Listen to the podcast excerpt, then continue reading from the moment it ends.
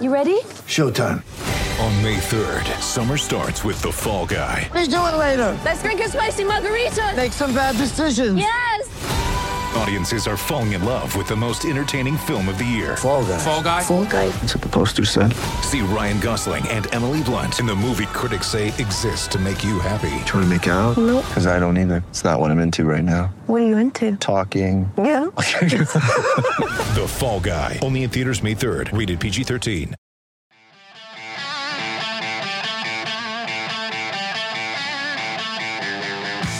It's time for the VolQuest podcast, where we dissect the biggest news items of the week. Good Tuesday, everybody, and welcome to the VolQuest podcast, VolQuest.com, and on the VolQuest YouTube channel. Go ahead and hit this like button and subscribe if you haven't already. I'm Eric Kane with Austin Price, Brent Hubbs, and Rob Lewis. AP, it was a game where Tennessee, it was a close one in the third quarter, 28 24 at one point in the third quarter. Uh, but Tennessee finished off with 38 unanswered points and handled Missouri, the number 13 ranked defense in the country, 66 points on that defense to 24. Tennessee is nine and one, two road games to finish out the regular season, and Tennessee will no doubt be trying to look uh, to win with style there as well. Yeah, I mean, you know, you go back on the road this week against a South Carolina team that did not score any offensive points last week against Florida. They, you know, hit a fake punt. I, if you jump on South Carolina early, Rob, I, am not going to say they're going to lay down, but I think it just takes the air out of the stadium. I expect Williams-Brice, which is, you know, fairly loud place, um, you know, to be really good early. But if Tennessee can get off to a hot start, they have a chance to kind of zap that crowd right out. I just, I mean, it's oversimplification, but South Carolina has a really hard time scoring. Tennessee scores a, a ton of points, and even you know, if if you take out the gaudy 49 points a game that they're averaging or 47 now, in SEC play that that only drops down to 42. South Carolina averages more than a full touchdown less in SEC play than they do on the season. Just a little over 20 points compared to 28 overall. Only Kentucky, Vandy, and Missouri are worse at scoring points, and that is not a foursome you want to be a part of. Brent, it was a senior day where Tennessee saw its quarterback score four total touchdowns, throw for 355 yards. It's tied in, got two receiving touchdowns. Uh, Dylan Sampson, a true freshman, came on and provided a spark for Tennessee in the run game in the second half. And then it was a defense that settled down a little bit. 7 3 announced total in this football game. It, it struggled with the quarterback run, but we knew Brady Cook was going to try to challenge that. Um, defensively, I thought that it, it rebounded pretty well. And I think the defense will have an opportunity to help its offense in terms of style, you know, kind of winning with style the last two weeks of the season against offenses that just really don't have a whole lot of firepower. They don't. I mean, South Carolina's only scored when they've hit a chunk play, basically. They have a hard time driving the length of the field on any kind of consistent basis. So Tennessee's got to make sure they don't give up something over their head, something cheap, something dumb. Uh, Austin's already mentioned special teams. You don't want to give up anything there. Uh, and, and, Tennessee's got to find a way to affect Spencer Rattler and get to him. He doesn't move around like Cook does um, to, to look to run. He will scramble and run around, but he doesn't do that with the idea of running for yards necessarily. Tennessee was poor in their rush lanes uh, in this game. I mean, when when they got out of their rush lanes, Missouri made them pay. That's the only way they moved the football. Tennessee's got to be better about that this week. Uh, but I think the bigger thing for Tennessee is they're getting more comfortable in the secondary. They mis- misplayed one ball, Eric. The fourth and one was just a terrible misplay in the back end. Other than that, they, they, they did some solid things. I really like what Brandon Turnage is doing right now. I, I do think that they got their two best corners on the field and Slaughter and Turnage. I like what Wesley Walker did some at safety. I'll be curious to see if they rotate him in some this week. And uh, I, I think this is a chance for Tennessee's defense to have a solid day because of the struggles South Carolina has. When you're the playoff committee, Austin, are you looking at? I mean, Tennessee's calling card is its offense. Don't get me wrong. And Tennessee put up 66 points and you know look good doing it and all that. But you look at the team top to bottom. Are you going to look at this defense and how it's been suspect against the pass at points and times when you're splitting hairs between potentially a one loss a one loss Pac-12 team or maybe a TCU this week or whatever? I don't know if you're looking at it that closely, um, you know. But again, I, I, think that Tennessee's you know got a chance to make a statement the last two weeks. Ironically, I think Vanderbilt's the tougher game of the two. Um, you know, South Carolina just, just they're a struggle bus. Um, um, more so, and it's not just totally offensively. I mean, defensively, uh, you know, they have their moments where they make a few plays, force some turnovers, but you know they give up some big yards too. And um, you know, I, I, think Tennessee's got a real chance to, to make a statement here with another road win. And it doesn't hurt when you've got you know the marquee broadcast tandem in college football calling your game because that means you know it, it, some some big eyes are going to be on this game with Fowler and Herbstreit. And you know, I, I, think you know when you're splitting hairs, I don't know if it gets that you know finite, uh, Eric. But uh, at the same time, you just want to continue to play well in all phases. Yeah, I, I don't want to stand on the grassy knoll here, uh, but I'll stand on the grassy knoll a little bit. I don't know that the playoff committee. I don't know how much they're specifically watching games. I know they're supposed to watch games, but I mean, half of those guys have current jobs as as acting ads at schools around the country. So their basketball teams probably playing on Sunday or Monday. They've got events they've got to be at. So I don't think that committee is sitting down on Sunday and going, "Hey, let me rewatch the top six teams to see where the top four get you know need to go." I think they look at scores, they look at, at box you know box scores and stat sheets quickly, and, and then kind of go from there. I, I don't I think this idea that they all get in a room and they watch clips of games and talk about stuff. I just the all twenty two. That's what's happening, you know. So yeah, and so, also when you're talking about something as specific as what Eric's talking about pass defense, that, that kind of gets into the realm of handicapping the games. Like, oh, Tennessee's bad, you know, defending the pass, so they wouldn't, you know, they wouldn't match up well with Ohio State. I don't, I don't think that's the committee's job, and you know, to, to go at it that way. I think what, what Hubbard is saying to evaluate the body of work you know, compare and contrast, you know, was was Tennessee's win over LSU better than you know Michigan's win over Penn State, and you know why or why not? So what we've learned here is is Hubs is a shot from the front guy. Uh, or, or, or, was was it the Cubans, the CIA? Uh, was it? Listen, all I said was I'm not a Lyndon Baines Johnson. Who, who, did you have? Who did, no. who, AP, don't go down that road. All I'm saying is I'm not a big. Cons- I'm not saying it's a conspiracy here. I'm saying the idea and the notion that this committee, these committee guys are setting and watching and breaking down nuances of games to, to know. I mean, they, they don't know how all these teams play. They, they, they don't have time to do that because they all have full time jobs managing athletic departments. Many of them. Now you got a couple retired coaches and and some people in there, but they're they're not sitting around um, doing doing all of that stuff that um, that, that some people think that they're doing on the committee. That that's the point I was making. Did, did we actually land on the moon, and is the Earth flat? The Earth is not it, flat, and they landed on the moon. In a beautiful slice of irony as it relates to conspiracy theories, and specific to Tennessee fans. Uh, the SEC office is always against Tennessee, you know, always for Alabama the, all those, you know, black helicopter ball fans are going to have Big Bad Greg Sankey in their corner here in a couple of weeks when they get two playoff checks. For, so they're going to have to make their peace with it. The, the best part of all of this is that Eric Kane doesn't even know what the grassy knoll is. I know the conspiracy theories out there for you know Kennedy and, and all that type of oh, stuff. my I mean, goodness! Uh, I mean, yeah, I, I, I went. I, I, went to school, you know, hashtag two degrees. So I, I know a thing or two about American history.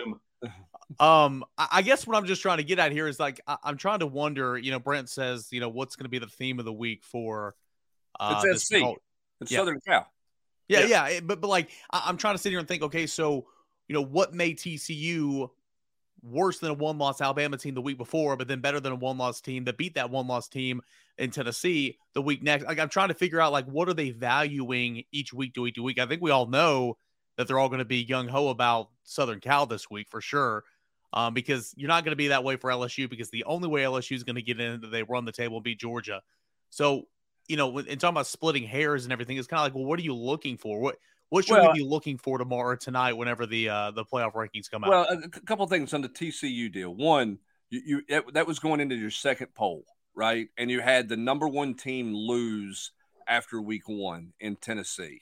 So that was a natural fall, right? That that was the easy thing. They, they were going to drop them, and you bump up the unbeaten team because there was some there was some criticism about whether or not TCU should have been ahead of Alabama as a one loss team.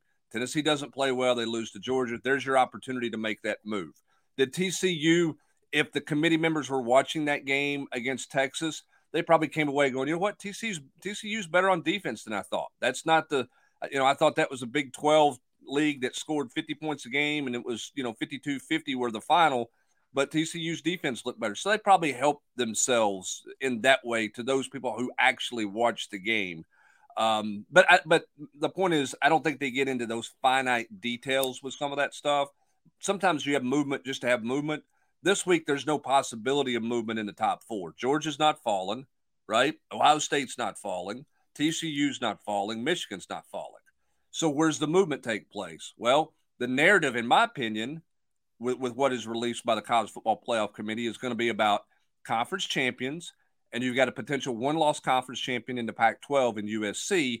That's why they'll go to six, and that's why they will be the school that everybody is talking about when they set on you know on the panel and start talking about the, the rankings uh, later tonight. And if, and if that's the case, Hubs, my issue would be with with, with that would be that we all, I think we all agree that a one are they going to give North Carolina or Clemson a potential one loss ACC champ the same treatment because that, that that's basically what you're going to end up with here possibly. So if let's say they they love up Southern Cal and they're talking about that the whole time, and then Southern Cal loses and then Tennessee ends up in, Clemson and North Carolina are going to go wait.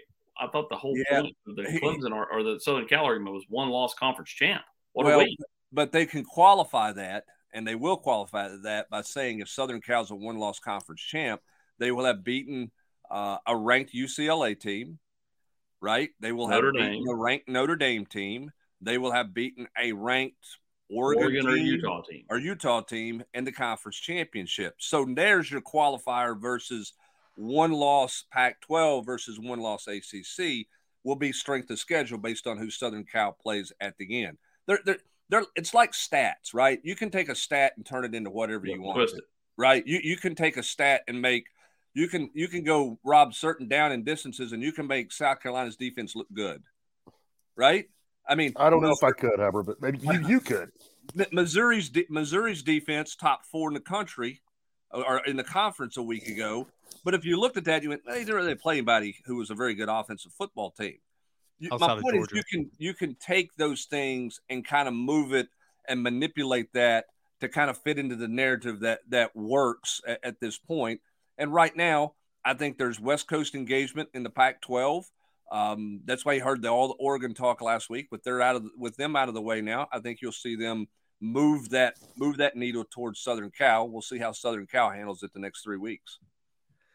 Guys, I can't believe early in in, in the week here one of the bigger talking points on you know from, from national media members or social media or whatever they i mean there was even a press there was even a question asked about it in josh Heupel's press conference on monday was the fact that tennessee scored there towards the end i mean rob is this is, is this as black as white black and white as i'm making it out to be where it might not make a difference but you're going to look as good as you possibly can in the eyes of the playoff committee you're trying to get a college football playoff spot you're going to go score when the ball's on the two yard line USC scored with 36 seconds left against a one win Colorado team on Friday.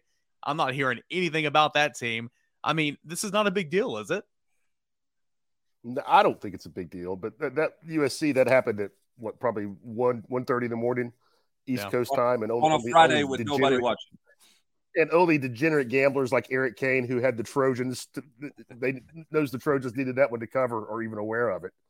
Uh, so, but you know, Tennessee middle of the day, Saturday afternoon, national television. You know, Rick, you got Rick Neuheisel, you know, almost in, in, in getting all lathered up about it um, on the air. I don't think it's a big deal. I mean, I think it's the reality of, college football these days. When you, it goes back to what Hubbard's talking about when some when there's such a huge prize out there and it's going to be uh, given out on, on, a subjective process by people who are not watching these games in real time you know, I I I don't blame Josh Heupel at all. Yeah, I mean, no one's going to know that it was 28, or most of the committee members is not going to know it was 28 24 at one point in, th- in the third quarter, right?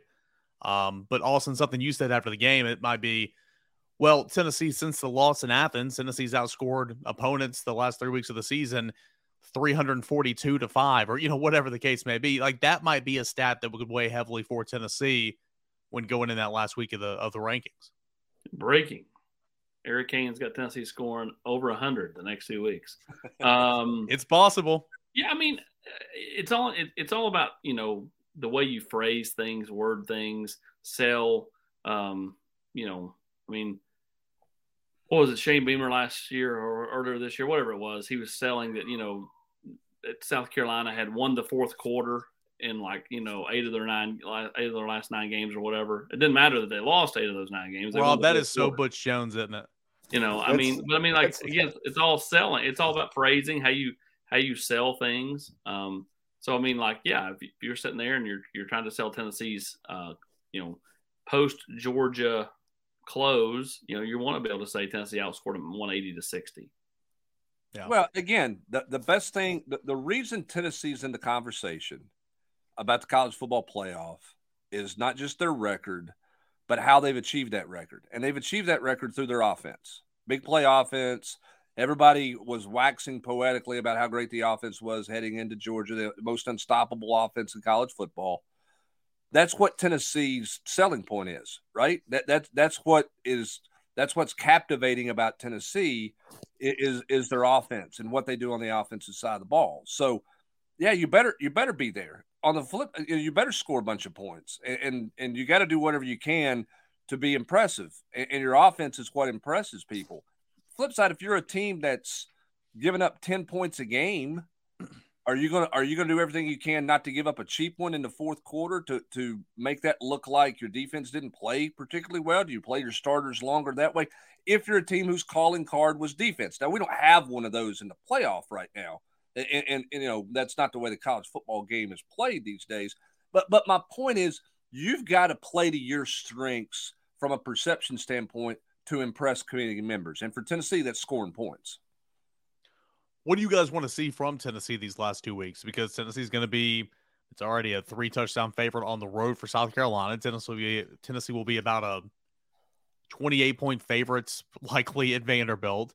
They should have some easy wins here. What do you need to see, Austin, from Tennessee the next two weeks as they close out the year? More Dylan Sampson. I mean, you know, I, I'd love to see, you know, Tennessee continue to expand. I like Squirrel White having more of a role. I like Dylan Sampson having more of a role. Um, you know, in, in these type games, they should because Tennessee should be able to take care of business.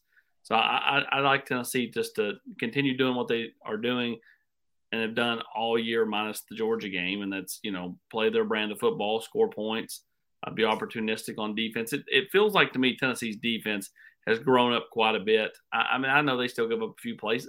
Everybody gives up plays, um, you know, uh, but you know it feels like they're they're more settled at corner, uh, more settled at linebacker, and continuing to get decent play along the defensive line. You know, Rob, do you need to see anything from Tennessee in order to maybe help their case moving forward for the college No. football playoff rankings, or just against two inferior opponents? You want to see something you haven't seen from Tennessee yet? I mean, I think these are two really bad football teams. I mean, I think Tennessee, if if if Josh wants to, they can score in the sixties or seventies these next two weeks. To me, but what? So I, I don't. I mean, I, I think these are foregone conclusions, blowouts, and you know, the case for the college football playoff is going to. I think that's going to depend on you know what happens with Michigan, what happens with USC. What I want to see as, as somebody that's following his team, I want to see Jalin Hyatt put this put the single season touchdown record at a, at a place that is untouchable. I mean, he could easily get six touchdowns in these next or, or more. I mean, Vanderbilt has the worst. or Oh, you know, bowl- remember bowl games count too, though. So I mean, bowl game or play or two playoff games or what. but, Yeah. I mean, Vander, Vanderbilt is 130th in the nation in, in pass defense. There could be some Rob, too. fireworks there. two, two playoff games, Rob, and I'm taking you to Disneyland, my friend. But I'd like You know- to see. I mean, Hy- Hyatt could end up with 22, 23 touchdowns. I, I'd like to see that, and and I, I would like to see him in, in New York. I mean, I'm, I'm a big. I, I think we all are. I mean, big fan of that kid. What what he's been through, his story, you know, his his journey to get to this point is remarkable. I mean, if he could cap that with Tennessee's first ever Heisman Trophy, I mean, that's that, that's you know, fantasy land type stuff right there. Well, Brent, he'll be in New York. It's just a matter of, you know, right now he's the second odds on favorite behind CJ Stroud. I mean, unless CJ Stroud just collapses, might not have an opportunity to win this thing, but he will be in New York without a doubt. Yeah, which is a great story within itself, Yeah. and um, you know it's a credit to to what he's accomplished and what he's gone about and uh, uh, doing and, and the work he's put in and the the marriage that's been perfect for him and Josh Heupel, which you know, didn't seem to be the case when he was here in the spring and Josh Heupel first, you know, took him out to the practice field and went through spring practice. Uh, but it, it's obviously worked out very well. And um, Hendon Hooker has thrived in the system. He's gained his confidence back and he's playing really well.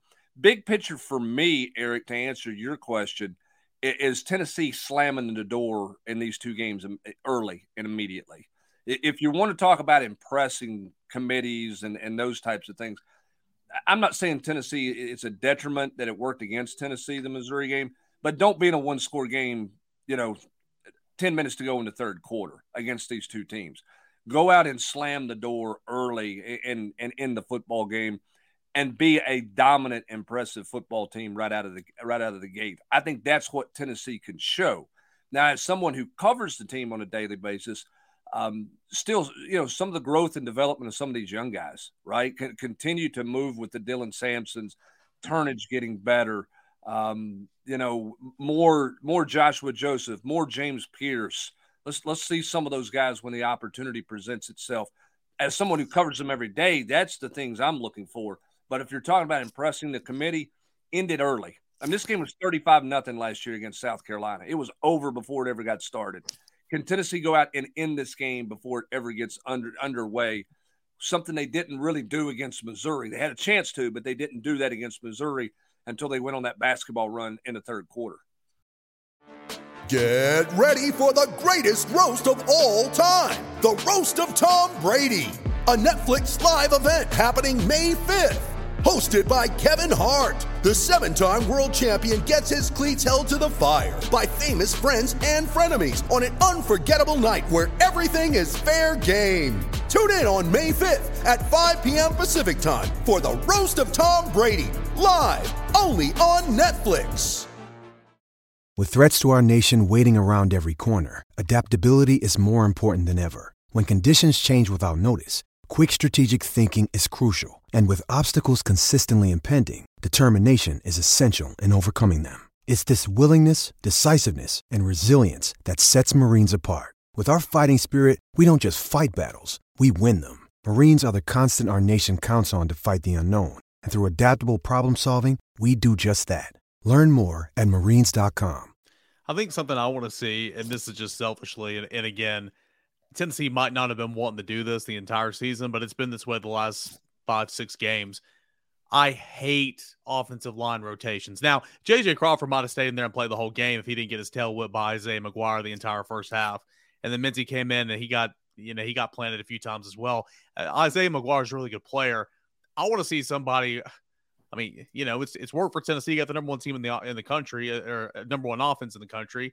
But I hate rotating offensive linemen, so I want to see that left tackle. I want to see someone and it's not going to happen. But I want to see someone say, "Hey, this is my spot." But that's your um, pet peeve. That's your pet peeve. Uh, it's one of my football pet peeves: rotating offensive linemen. It's when Jeremy Pruitt was here during that Georgia State game, it's why he lost. Good God, why why are you rotating an offensive lineman that's in JV football? You know, which is which is interesting because Glen Elarbee likes to rotate offensive linemen. They did it at, at Central Florida because of their tempo they felt like in the second quarter, some of those big linemen were gassed a little bit with the fast start in the first quarter. So they would play ultimately six or seven offensive linemen regularly in a game uh, when they were down there. I don't know if Tennessee will ever get to that point at Tennessee, uh, but that's something that they felt like they needed to do with the tempo down there because they felt like it played to their advantage with some of those guys. I don't know. Every you know, we, we, we talked to Ramon Foster on the Rocky Top Rewind the other night, and in conversation that I've had with him in the past about that, he said, No, this isn't defensive line. You don't do that on the offensive line. You don't do that at any level. So that's just me. I, I, I hate that. But again, you had to on Saturday because, I mean, you, you, what, what you were getting at left tackle was just not good enough. Uh, moving hey, forward, wouldn't you like, terms- hey, hey, wouldn't you like to have done this podcast with Eric when Phillip Fulmer said, "Hey, this week this this tackle's going to guard for matchup"? We're going to move the center out to tackle this week because it's a better matchup for us. No, no, I have no issue with that. Like it, it, the versatility on the offensive line, I think is a plus. What I hate is, all right, we're going to go. Here's an example: Kentucky game 2020. I know it didn't end well, but you go down with Javante Spraggins and Jerome Carvin as your guards, and you go down that first play of the second or that first drive of the second half, 75 yards, you score a touchdown or whatever, and then you come out the next series and you have another guard in there for for Jerome Carvin. It's like, what are you doing? That that that makes no sense to me. I mean, for matchup purposes, if you have a guy that's you know Cade Mays that can go in there and say tackle this week, guard this week, I don't I don't have an issue with that. I just uh, that's just one of my pet peeves for football. I didn't mean to go off on a tangent there, but uh, anyway, when you're looking at recruiting, sleep, Kane. sorry, sorry, Austin. I'll wake you up here. Let's talk recruiting. Uh, Tennessee trying to close out this class of 23. Last uh, game at Neyland Stadium Yep. uh, to have uh, kids on campus for game day atmosphere. They'll have some more official visitors in December. Uh, Khalifa Keith, former Kentucky running back, commits. Uh, now looking like uh, you know Tennessee's in a real good spot here. Yeah, the- Tennessee been trending there for several weeks. South Carolina tried to take a swing, um, but never, never got over there. Um, you know, credit Jerry Mack. He's worked that one really hard. Um, you know, and, and Tennessee, you know, sees a, a bigger tailback. He's six foot. Um, he's I know it says what it, all of his profiles say like six two. He's really not. He's six foot, but he's two hundred thirty pounds. That's twenty pounds bigger than anybody on the roster, and you know they need a bigger bodied back that can get those tough two and three yards.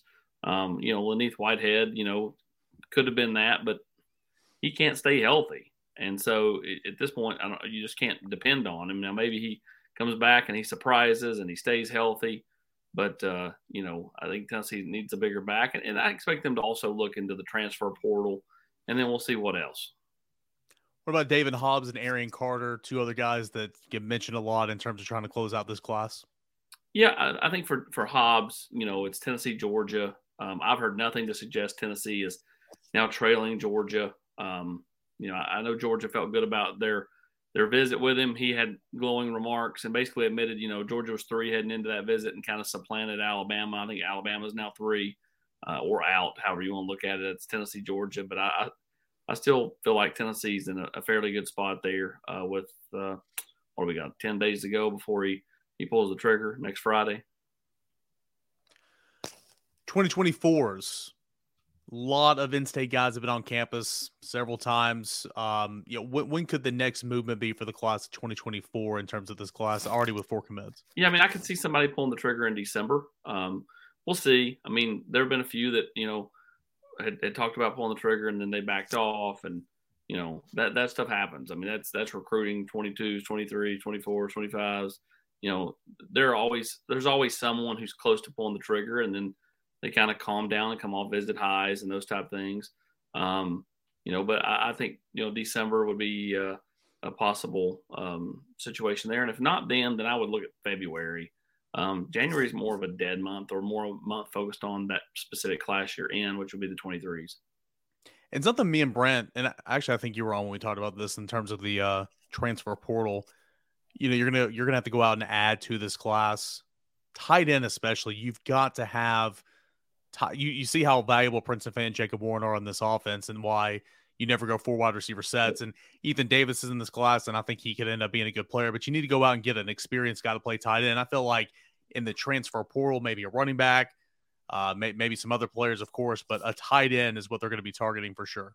Yeah, and don't miss Princeton Fant just because of the versatility. I Yeah. mean, you know, he, he was, you know, he did more than just play tight end and, um, or does more. And it's not like his career's over yet, but he does more than just play tight end. And, uh, you know, but I think tight end will be an area where they, they go, and depending on what Jacob Warren does, it could be going and getting one, it could be going and getting two tight ends out of the portal.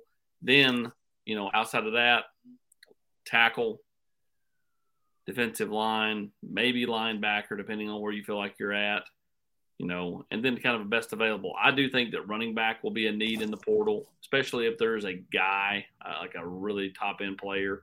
I think you'll see Tennessee go pretty hard at one of those. So we talk football, talking recruiting. Rob, how was your trip to, to, to Bridgestone Arena the other day? Anytime that you, when football and basketball season overlap and the two teams you cover both score the exact same amount of points, it's been a bad weekend for somebody. I mean, no one should freak out over a loss in November. All right, that, that's the di- no, no. that's the difference in football and basketball. But God, that was an ugly, ugly thing to watch. it was brutal. I mean, they played terrible. Um, I don't know that I've seen Coach Barnes as angry after a game, and I mean, and it was because he he just felt his kids didn't bring it. It wasn't because they couldn't throw it in the ocean.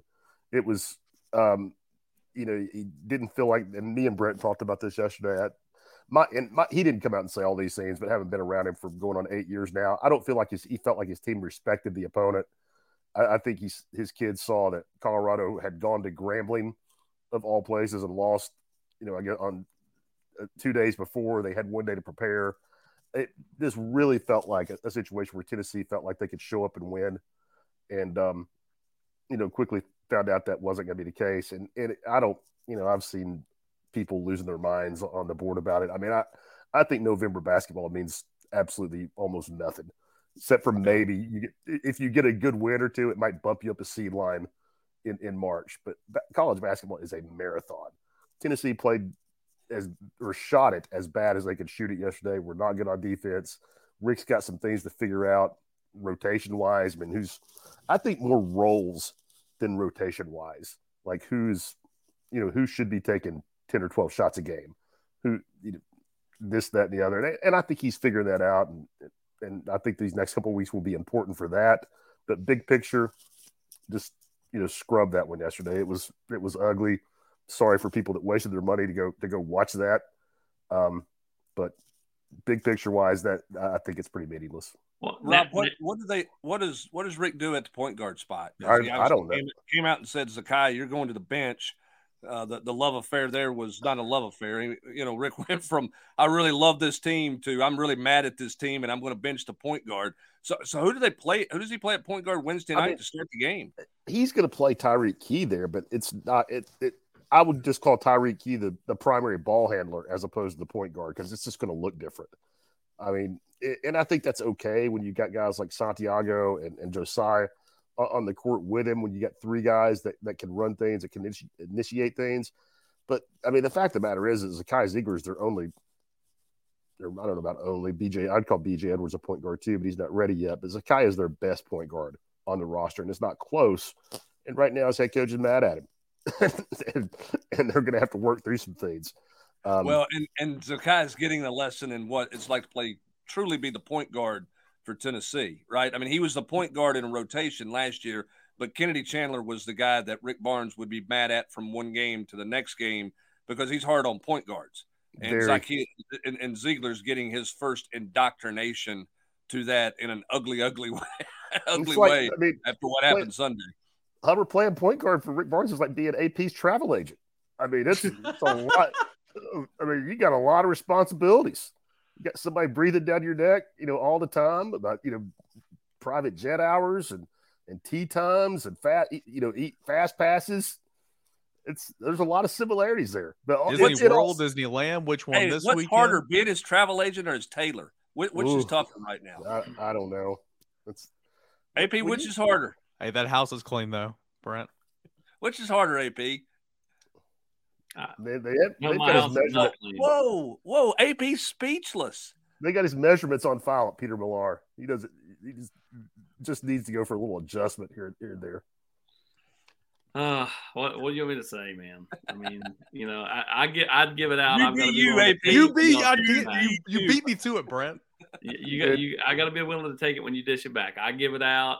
You know, it's like you know, but, Brandon Turns was busting my chops on Monday after he walked by and I said, Man, where are you going? He's like, I'm going to, to Thornton. I said, Don't you go to the jug machines? I watched you to drop two reception day. And, and so he busted on me back. So you got to be willing to give, you know, have a good give and take.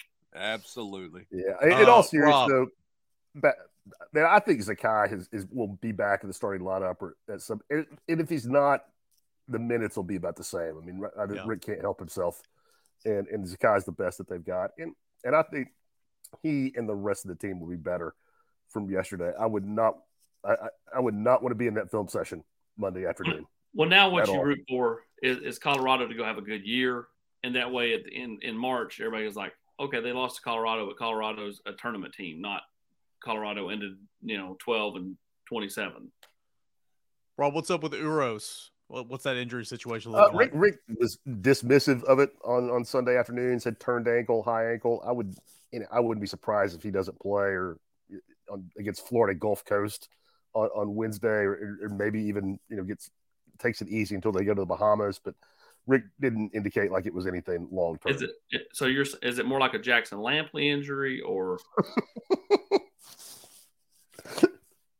Jackson Lampley. That's that that you need to get get that one to the point, AP, where it turns into something like Save Ferris, like from Ferris Bueller. Save Jackson. Crossover season is in full effect. So are the jokes, so are the laughs here on the VolQuest podcast. Tennessee finishing off the regular season this Saturday at South Carolina, then Vanderbilt. And of course, college basketball back in action right now. Had a, a first loss of the season to Colorado at Bridgestone Arena on Sunday, but back in action against Florida Gulf, Co- Florida Gulf Coast coming up tomorrow night at TBA. Hey, we'll have the mailbag podcast coming up on Thursday. Get in all those questions. We'll have the thread pinned at the top of the board. So all your questions get in there for the VolQuest mailbag podcast. That is coming up on Thursday. For Rob Lewis, Austin Price, and Brent Hubbs, I'm Eric Kane. Appreciate you guys for hanging out with us here today on the VolQuest podcast.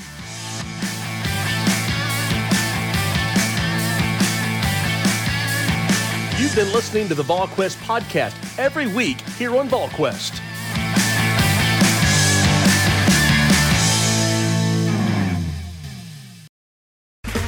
Okay, round two. Name something that's not boring. A laundry? Ooh, a book club. Computer solitaire, huh? Ah, oh, sorry, we were looking for Chumba Casino. That's right. ChumbaCasino.com has over 100 casino style games. Join today and play for free for your chance to redeem some serious prizes. ChumbaCasino.com. No purchase necessary. Full prohibited by law. 18 plus terms and conditions apply. See website for details.